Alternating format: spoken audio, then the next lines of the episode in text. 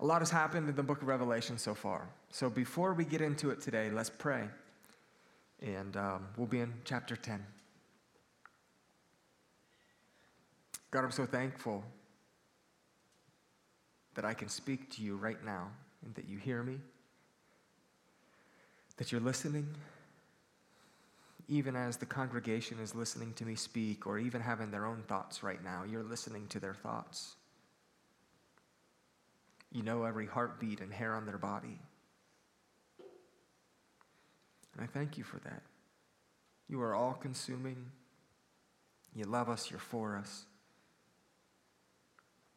I do ask today, Father, that you would give us ears to hear,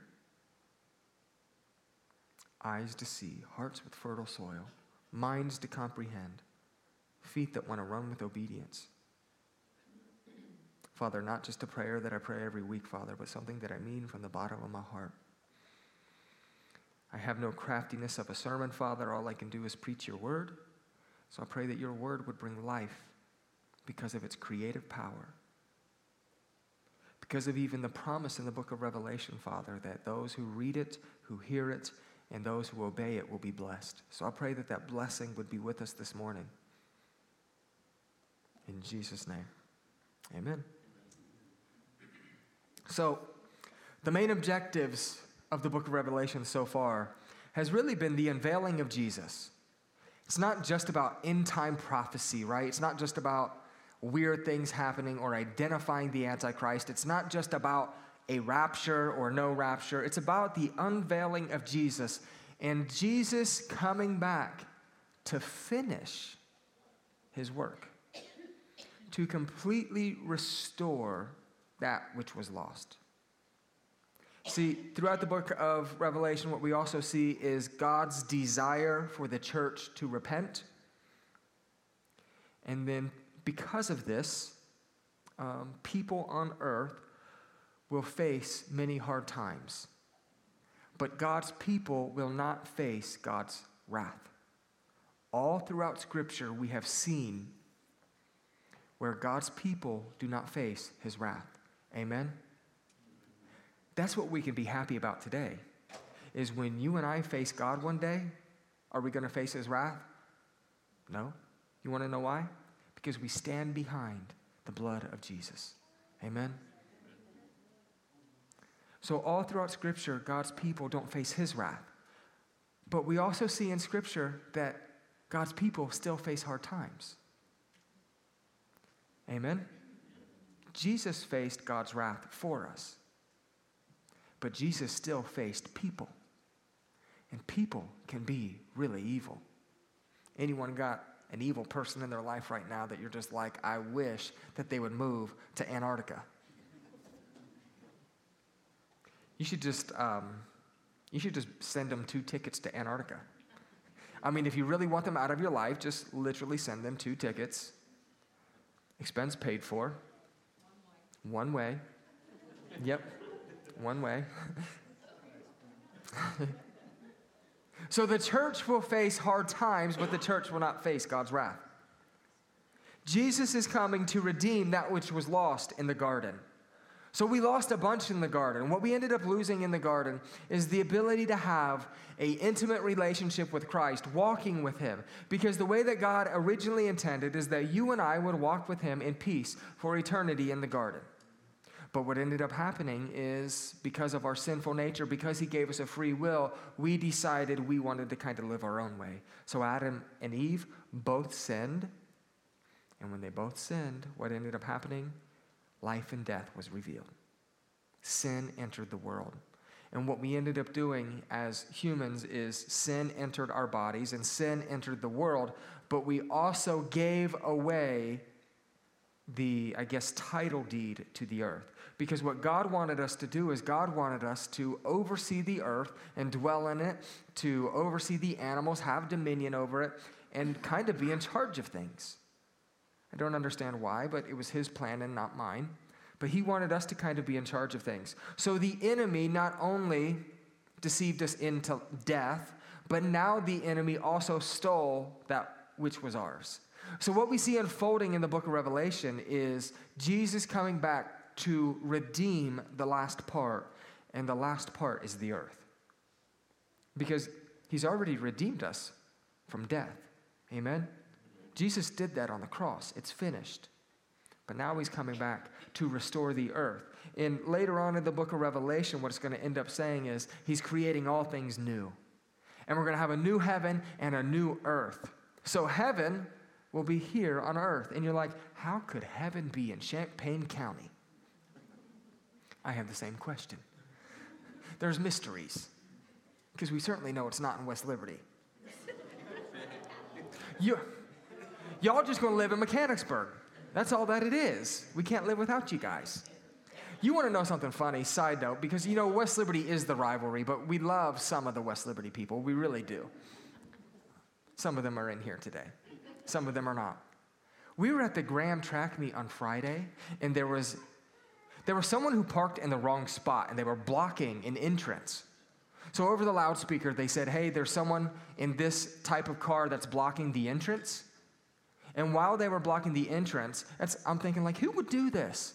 Like, who would block an entrance? And then they said, this is uh, this type of vehicle, and then it has a Michigan license plate.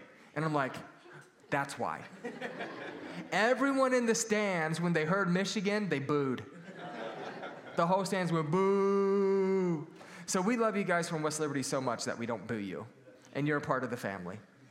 So um, they speak the same way about us up there, anyways. So God bless you guys. Nevertheless, God is coming to redeem the earth, that which was lost. So, through this, through his redeeming, what ends up happening is destruction like the world has never seen will take place. This happens through angels and trumpets and seals. Right? It happens through many avenues thus far. And right now, where we're at is the trumpets, the seven trumpets. We've seen six. We've seen a third of the earth's vegetation gone, fresh water gone, oceans, a third of them gone, a third of the day is now gone. We've seen demons released to torture those who are not sealed, who are not God's people. And God, throughout all of this, is desiring that mankind would repent, but they stay stuck in their ways. That's where we are through six seals. We have not seen this, or six, the six trumpets. We have not seen the seventh trumpet yet. So, chapter 10 gives us a reprieve for a moment a reprieve between the sixth trumpet and the seventh trumpet. Something happens in between that. But we will soon return at the latter half of Revelation chapter 11. So we're in some kind of intermission between the sixth trumpet and the seventh trumpet. What we begin to see today is what appears to be Jesus. But is it Jesus or is it not Jesus? Uh, many theologians debate that. So, Revelation chapter 10, verse 1. Then I saw another mighty angel coming down from heaven. He was robed in a cloud, with a rainbow above his head. His face was like the sun, and his legs were like fiery pillars. He was holding a little scroll, which lay open in his hand. He planted his right foot on the sea and his left foot on the land. And he gave a loud shout like the roar of a lion. When he shouted, the voices of the seven thunders spoke. And when the seven thunders spoke, I was about to write, but I heard a voice from heaven say, Seal up what the seven thunders have said, and do not write it down. Some people used to say we can just read scripture from the pulpit and then have a benediction and go home. So, since I just read that and we understand all of it, benediction, let's go home. So, is this angel, or yeah, is this angel Jesus, or is this another messenger? It's important for us to try to wrestle through to try to figure that out. So, what's unique is there's some attributes that we've seen before that actually look like this could be Jesus. So he was robed in a cloud. We saw this in Revelation chapter 1, verse 7. Look, he is coming with the clouds, and every eye will see him, even those who pierced him. And all peoples on earth will mourn because of him. So shall it be. Amen. So he was robed in a cloud. We also see in Revelation 1 that he's coming with the clouds. So could this be Jesus? Well, in Revelation chapter 1, it was speaking of Jesus. Then the next um, characteristic with a rainbow above his head. His face was like the sun. We see this in Ezekiel 128. The appearance of the brilliant light all around him was like that of a rainbow in a cloud on a rainy day. This was the appearance of the likeness of the glory of the Lord. And when I saw it, I fell face down and heard a voice speaking. So, in Ezekiel, this is speaking of Jesus. We see that same characteristic here in Revelation chapter 10. And his legs were like fiery pillars. Well, we see this also in Revelation chapter 1, verse 15. His feet were like polished bronze, bronze refined in a furnace, and his voice was like the roar of many waters. So this is speaking of Jesus, polished bronze refined in a furnace. He gave a loud shout like the roar of a lion. Jeremiah 25, verse 30, which is speaking of Jesus. Now prof, uh, prophesy all these words against them and say to them, The Lord will roar from on high. He will thunder from his holy dwelling and roar mightily against his land. He will shout like those who tre- uh, tread the grapes and shout against all who live on the earth. So that's speaking of Jesus. Revelation uh, 10 says he will roar like a lion. Jeremiah 25 seems to point to him roaring like a lion. Hosea 11, verse 10. They will follow the Lord. He will roar like a lion. When he roars, his children will come trembling from the west. This is speaking of Jesus. So, here in Revelation chapter 10, is this Jesus that's being spoken about, or is it not? I have a tendency to maybe think that it is. My hesitancy in that is there's great debate amongst people who have studied the Bible much longer than me and are much wiser than me. So many commentators would suggest that this is a messenger from heaven, but not Jesus. It's um, someone who looks like or has characteristics of Jesus, but not him. So, as of right now, it's a hill that I don't believe we need to die on in the book of Revelation. Amen? But I can see both sides. I can see where this can be Jesus. I can see where this is not him. But what's important for us right now is not whether this is Jesus or whether this is not Jesus. What's important for us to understand is what does this messenger do? What does he say? What, what's going to come next from him? So, this angel, this messenger, makes a promise. And this promise is something that we want to look at. Verse 5 Then the angel I had seen standing on the sea. I was thinking about some things that I read about this, sorry. There was people who were like, well, only Jesus can stand on water.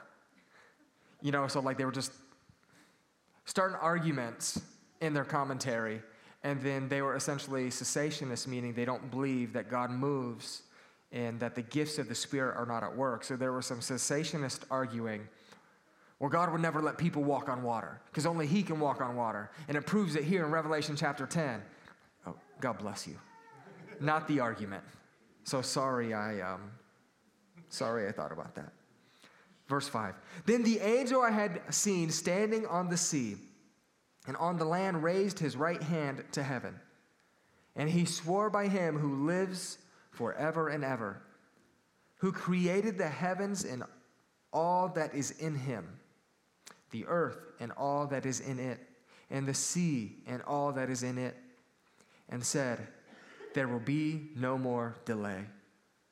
But in the days when the seventh angel is about to sound his trumpet, the mystery of God will be accomplished, just as he announced to his servants, the prophets. So this angel makes a promise. And he, this angel actually makes a promise that the younger generation would say, on God. Any of you guys ever heard the younger generation say, on God? Ray's cool enough to hear that. So kids now nowadays, you know, if they if they want to make a promise instead of saying I swear or I swear to God or I promise to God, they'll say things like on God. So on God means like with the authority of God, I'm promising this, like to the highest level. Or they'll say things like on, on my mom. And what on my mom would mean is like I'm telling the truth, and if I'm not telling the truth, you might as well kill my mom. Essentially, that's what it is. So, for the younger generation, what this angel is doing is they're saying, Look, I'm promising this on God. Like the angel is literally saying this. Like, this is coming with the authority of God on it. No lie, it's going to happen. So, this angel makes the promise, and the promise was that God was going to move without delay, and the mystery of God will be accomplished. they're going to move without delay. Why is it that we always think about these promises that we're going to have for tomorrow? One of the most powerful things that I've ever heard is when I heard Ohio State's wrestling coach share his testimony.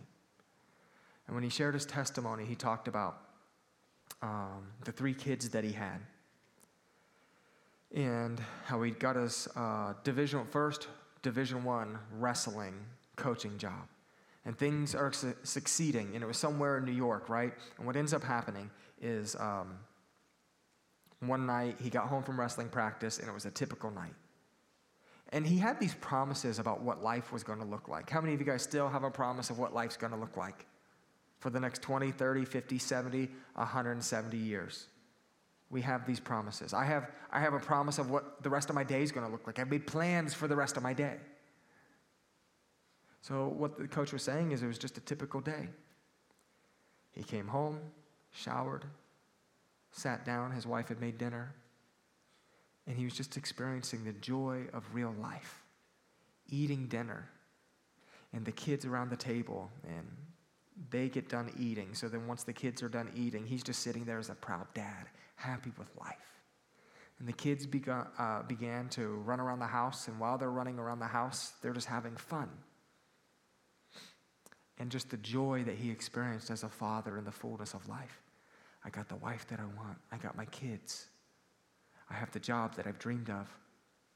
And he made a joke. He said, We finally had enough money because of the wrestling job that I had to buy an air conditioner to put in the window. And he said, The cool air from the air conditioner. He said, I just remember the peace that I had. And he said, So I'm just sitting there as a proud man and my wife, um, she was so excited about the kids running around the house that she got up and she started to run around and play. So he said, What I did is I decided that I wanted to join in. So he said he went to hide behind a corner. He went to hide behind. This is why we don't live stream. No one will even know what just happened. He said, So I went and I hid. And I just hid behind a doorway and I'm getting ready to scare my son as they're running through the house. And he just collapsed. And he collapsed.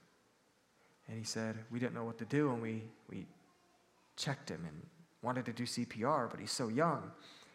He said, So we called 911. He said, I picked up my son. And after I picked up my son, I heard an ambulance. So I ran because I wanted to get there faster. So I ran three blocks with my son, my three year old son, to try to meet the EMTs, but they were going somewhere else. So then I ran back to the house, and they weren't there yet, and I'm freaking out. They came, And we went into the ambulance. They finally got there. We went into the ambulance. And we went to the hospital, and our neighbor came and watched our kids at home. And we went to the hospital, and our son died. He said, I didn't understand it because I was promised in my mind. I was promised in my mind that he'd be a wrestler one day, that I'd get to coach him. I was promised in my mind that I'd be able to see him get married and know his grandkids and wrestle with them. I was promised, I was promised, I was promised, I was promised, I was promised. And one of the biggest deceits in your life and in my life is that we believe that tomorrow is promised. Nothing in your life is promised other than Jesus died for you and that you can have a relationship with him. And what happened, you're like, why are you sharing this story? Because what this angel is saying is what the angel promised is there will be no delay. It's going to happen now. And what we think is that 30 years from now is promised, so we'll do something in 30 years. What we think is something is promised tomorrow, so we say, we will repent tomorrow. We think that a week from now is promised, so we say, we'll say sorry to our spouse tomorrow. I'll start reading my Bible tomorrow. I'll start my Bible reading plan next week. I'll start taking steps of faith and sharing the gospel in January. Tomorrow is not promised. And this angel is declaring that there will be no de- uh, delay with what's coming next. So there's promises or ideas about promises all throughout Scripture. And what's unique, though, is what's happening here is the angel saying there will be no delay and this mystery will be accomplished during the book of Revelation. And the book of Revelation is at the end of time. Second Peter uh, 3 3 through 4 tells us this Above all, you must understand that in the last days, so the book of Revelation, right? In the last days, scoffers will come, scoffing and following their own evil desires. They will say, where is this coming? He promised. Ever since our ancestors died, everything goes on as it, as it has since the beginning of creation. So people in the end of time are going to say, Where is God? Why didn't he come back? Why isn't he here? Why would a good God allow these things to happen? Your God's not real. If he was real, he wouldn't have done this or wouldn't have allowed this. We see a lot of that scoff, scoffing happening now. But um, there's a promise, it will happen.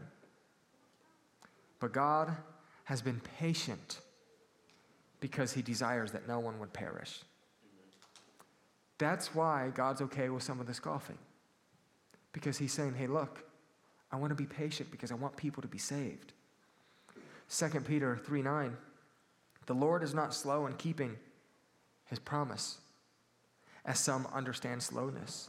Instead, he is patient with you, not wanting anyone to perish, but everyone to come to repentance. So God is patient with you today. God is patient with me today. God is patient with your coworkers. God is patient with some of these evil world leaders because even these even even these even even these evil world leaders God wants to know. God wants them to be in heaven with him. So he's patient. But he's not slow in keeping his promise. He wants them to repent. James 5, 7 through 12. Be patient then, brothers and sisters, until the Lord's coming. See how the farmer waits for the land to yield its valuable crop, patiently waiting for the autumn and the spring rains. You too be patient and stand firm because the Lord's coming is near. So, what we see happening here in the book of Revelation is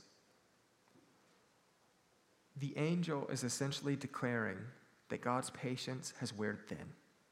And what's going to happen next is he's not going to be patient anymore, anymore when this happens, when this trumpet is blown, it's about to go down. It's about to go down. But God is patient with you and I today. Amen? Amen? And He's patient because He wants us to repent. Because He's waiting for the fullness of the crop. What is the crop? Souls, people. It reminds me of Genesis when God said that He would limit man's life to 120 years. Now, many of us have often probably misunderstood that scripture. My understanding of it, uh, again, um, if you disagree, that's okay. Come talk to me later. My understanding of when God limits people's age to 120 years, what he was saying was this is the flood's going to happen around 120 years. So I'm, I'm limiting this generation to 120 years before the wrath of God comes. So it wasn't just a capping of mankind, their age. I believe, it might have been that, but I also believe it was God saying, hey, look, in 120 years, this is when the flood's going to happen. So I'm capping this. You guys have this opportunity. I'm letting you know that you need to repent now. So it, it, was, yeah, so it correlated with the timing of the flood, giving people time to repent. But when the flood comes, guess what? It's going to come all of a sudden. It's going to happen. Boom, flood, you're done. So I, I think that's what's going on here in the book of Revelation is this angel is saying, hey, look, what's going to happen is going to happen quickly. God has been patient with you. God has been patient with the world. God has been slow to, slow to anger. But when this happens, just like the flood, there's no more getting on the ark. There's no more hopping on his ship. And you're like, hey, you're preaching to the church today. Well, some of us still need to repent right? Some of us still need to keep on wrestling with God. But if we as the church know this, what should we be doing with our knowledge? Sharing it with urgency. Making sure that those who are around us know the love and the sacrifice of Jesus. So, what the angel in Revelation 10 is announcing is God is going to move and it's going to happen quickly. Maybe we could say he's no longer being patient because he's not going to wait. So the angel makes the promise, and that, um, and that which is going to happen will happen quickly. Christ will come to reign and begins to rule the world. That's what's going to happen. He's going to come back and he's going to rule and reign. Good and evil, the lamb and the dragon, all are heading towards the battle of battles. And then the mystery of God will be accomplished. That's what we see happening here in Revelation chapter 10. So we have to ask what is the mystery of God? In the New Testament, a mystery is truth previously concealed, but now revealed. We see this in Ephesians 3 2 through 11. Surely you have heard about the administration of God's grace that was given to me for you. That is the mystery made known to me by revelation. The mystery made known to me by revelation. As I have already written briefly. In reading this, then you will be able to understand my insight into the mystery of Christ, which was not made known to people in other generations as it has now been revealed by the Spirit to God's holy apostles and prophets. This mystery is that through the gospel, the Gentiles are heirs, together with Israel, members together of one body, and shares together in the promise in Christ Jesus. I became a servant of this gospel by the gift of God's grace given me through the working of his power. Although I am less than the least of all of the Lord's people, this grace was given me to preach to the Gentiles the boundless riches of Christ and to make plain to everyone the administration of this mystery, which for ages past was kept hidden in God who created all things. His intent was that now, through the church, the manifold wisdom of God should be made known to the rulers and authorities in the heavenly realms, according to his eternal purpose that he accomplished in Christ Jesus our Lord. So I believe there's the mystery. In the New Testament, God's plan and purpose in creation and redemption are made possible through the blood of Jesus. Amen? The mystery of Christ. But what is the mystery here in Revelation chapter 10? To answer that, I think we have to look back at the Sermon on the Mount and when Jesus teaches us how to pray. So, when Jesus teaches us to do something, what should we do? We should apply it. And whether you apply it or whether I apply it, I think God's, there are some of God's saints who are applying it. But when we look at Matthew 6, 9 through 13, here's what it says. Verse 9 This then is how you should pray Our Father in heaven, hallowed be your name. Your kingdom come, your will be done on earth as it is in heaven. Give us today our daily bread and forgive us of our debts, as we also have forgiven our debtors. And lead us not into temptation, but deliver us from the evil one. So, what I believe is going on here is God is answering the prayer of his saints. The time of your kingdom come, your will be done on earth as it is in heaven will come in its fullest. Complete and absolute fullest. That is the mystery. Now, I know we have some of that here. Now, people get healed, people get set free. God delivers people. People come to Christ. There's a piece of heaven here on earth. But if this is heaven on earth, then heaven ain't so good, amen? So I believe what's happening, the mystery that these angels are releasing, or this angel is releasing, is the complete, absolute fullness of your kingdom come and your will be done on earth as it is in heaven. The absolute destruction of the enemy and sin will take place because his kingdom will be here in its fullest.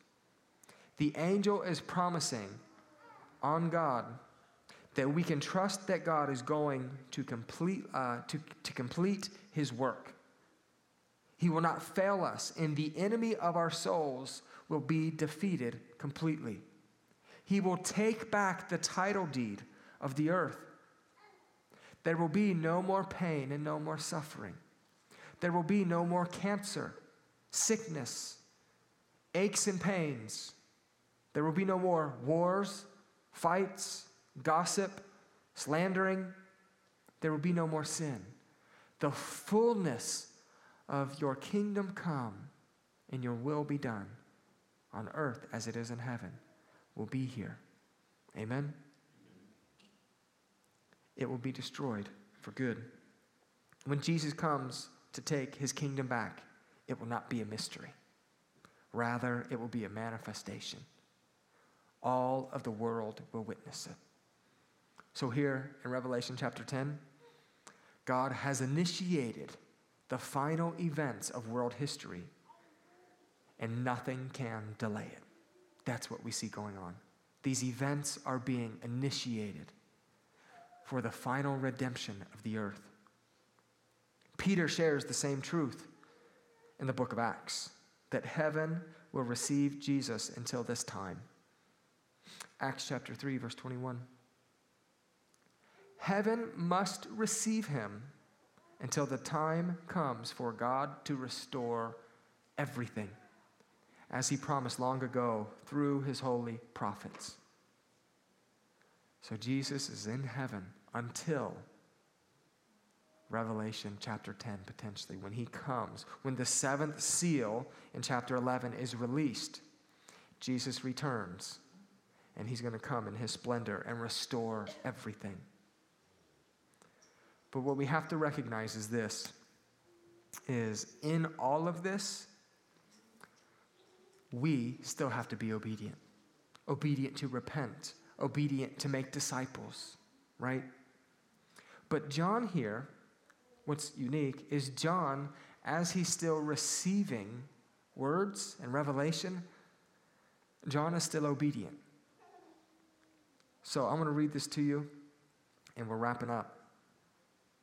Then the voices that I heard from heaven spoke to me once more Go take the scroll. Imagine, just real quick, if John was like, I don't want to go take the scroll. I don't have time to go take the scroll. I'm too tired to go take the scroll. I have to mow my grass before I can go get the scroll. The Buckeyes play today. The scroll can wait. He didn't say any of those. But then the voice I heard from heaven spoke to me once more Go take the scroll that lies open in the hand of the angel who is standing on the sea and on the land. So I went to the angel and asked him to give me the little scroll. He said to me, Take it and eat it. It will turn your stomach sour, but your mouth will be as sweet as honey. So, what did he do? I took the little scroll from the angel's hand and I ate it. It tasted as sweet as honey in my mouth. But when I ate it, or sorry, but when I had eaten it, my stomach turned sour.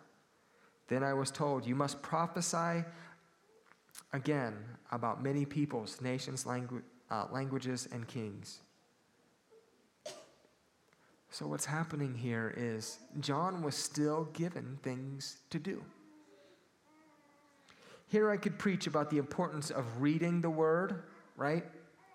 Uh, many commentators talked about the importance of reading the word. And then um, consuming the word, so it's sweet.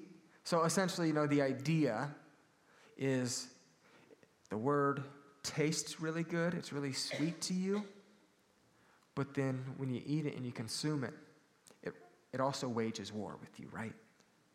Because when you consume the word, there's a lot of things that need to transform in your life. Amen? So it tastes good, but it, it also changes you. It tells you to quit thinking that way. It tells you to quit acting that way. It tells you to say you're sorry. It tells you to humble yourself. It tells you you're not as important as you think you are but it also tells you how valuable you really are. So we, we could talk about that. Um, I guess I don't want to today. Um, I think we understand that. The word is paramount, amen? The word has the creative power to change everything about your life. Everything. It's sweet like honey, but it also rebukes you, can make you sick. But you guys know that. You, this church, the people who are in here today, every one of you, 99.9% of you in here today, I have a general idea of who you are and who you love. And that's Jesus. And you understand the importance of God's word. Amen? You understand it. You get it. You understand the importance of gathering together. You know the basis of the Christian walk. So I don't need to keep on telling you things you already know. Because then sometimes, sometimes people say, What's the hardest thing about being a pastor? I say, one of the hardest things is sometimes loving people in a direction that God loves them. I think we all deal with that, right? But I said, the next thing is convincing Christians to be Christians. Right? Our job shouldn't be to convince Christians to be Christians. Our job should be to sharpen and encourage and lift up and restore Christians from the battle that they've been facing. But sometimes you can't even convince a church or convince a generation of people just to open up the Bible. You're like, wait, you're telling me you're a Christian, but you don't ever read your Bible? Well, I love Macy, but I, I never stay at the house. I have a house in Florida. I stay there by myself. I never talk to her. And then um, only when I need something will I have a conversation with her. Do I have a relationship with her? No. I think that I do because of marriage, but no, I don't have a relationship with her then. If we're not reading our word, if we're not spending time in prayer, then we don't have a relationship. But but you guys know that. passively aggressive, I jokingly say, and you're already doing it every day. Right? I'm, I'm doing it perfectly every day too.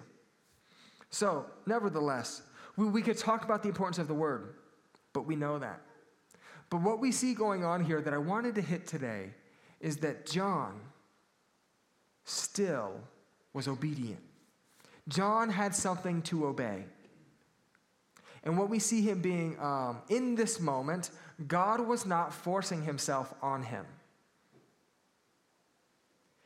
God laid something before him and he told him to obey it. I wonder where this book stops if John doesn't obey. Do we have any other? Do we have the rest of the story? If John doesn't obey? I'm not sure, right?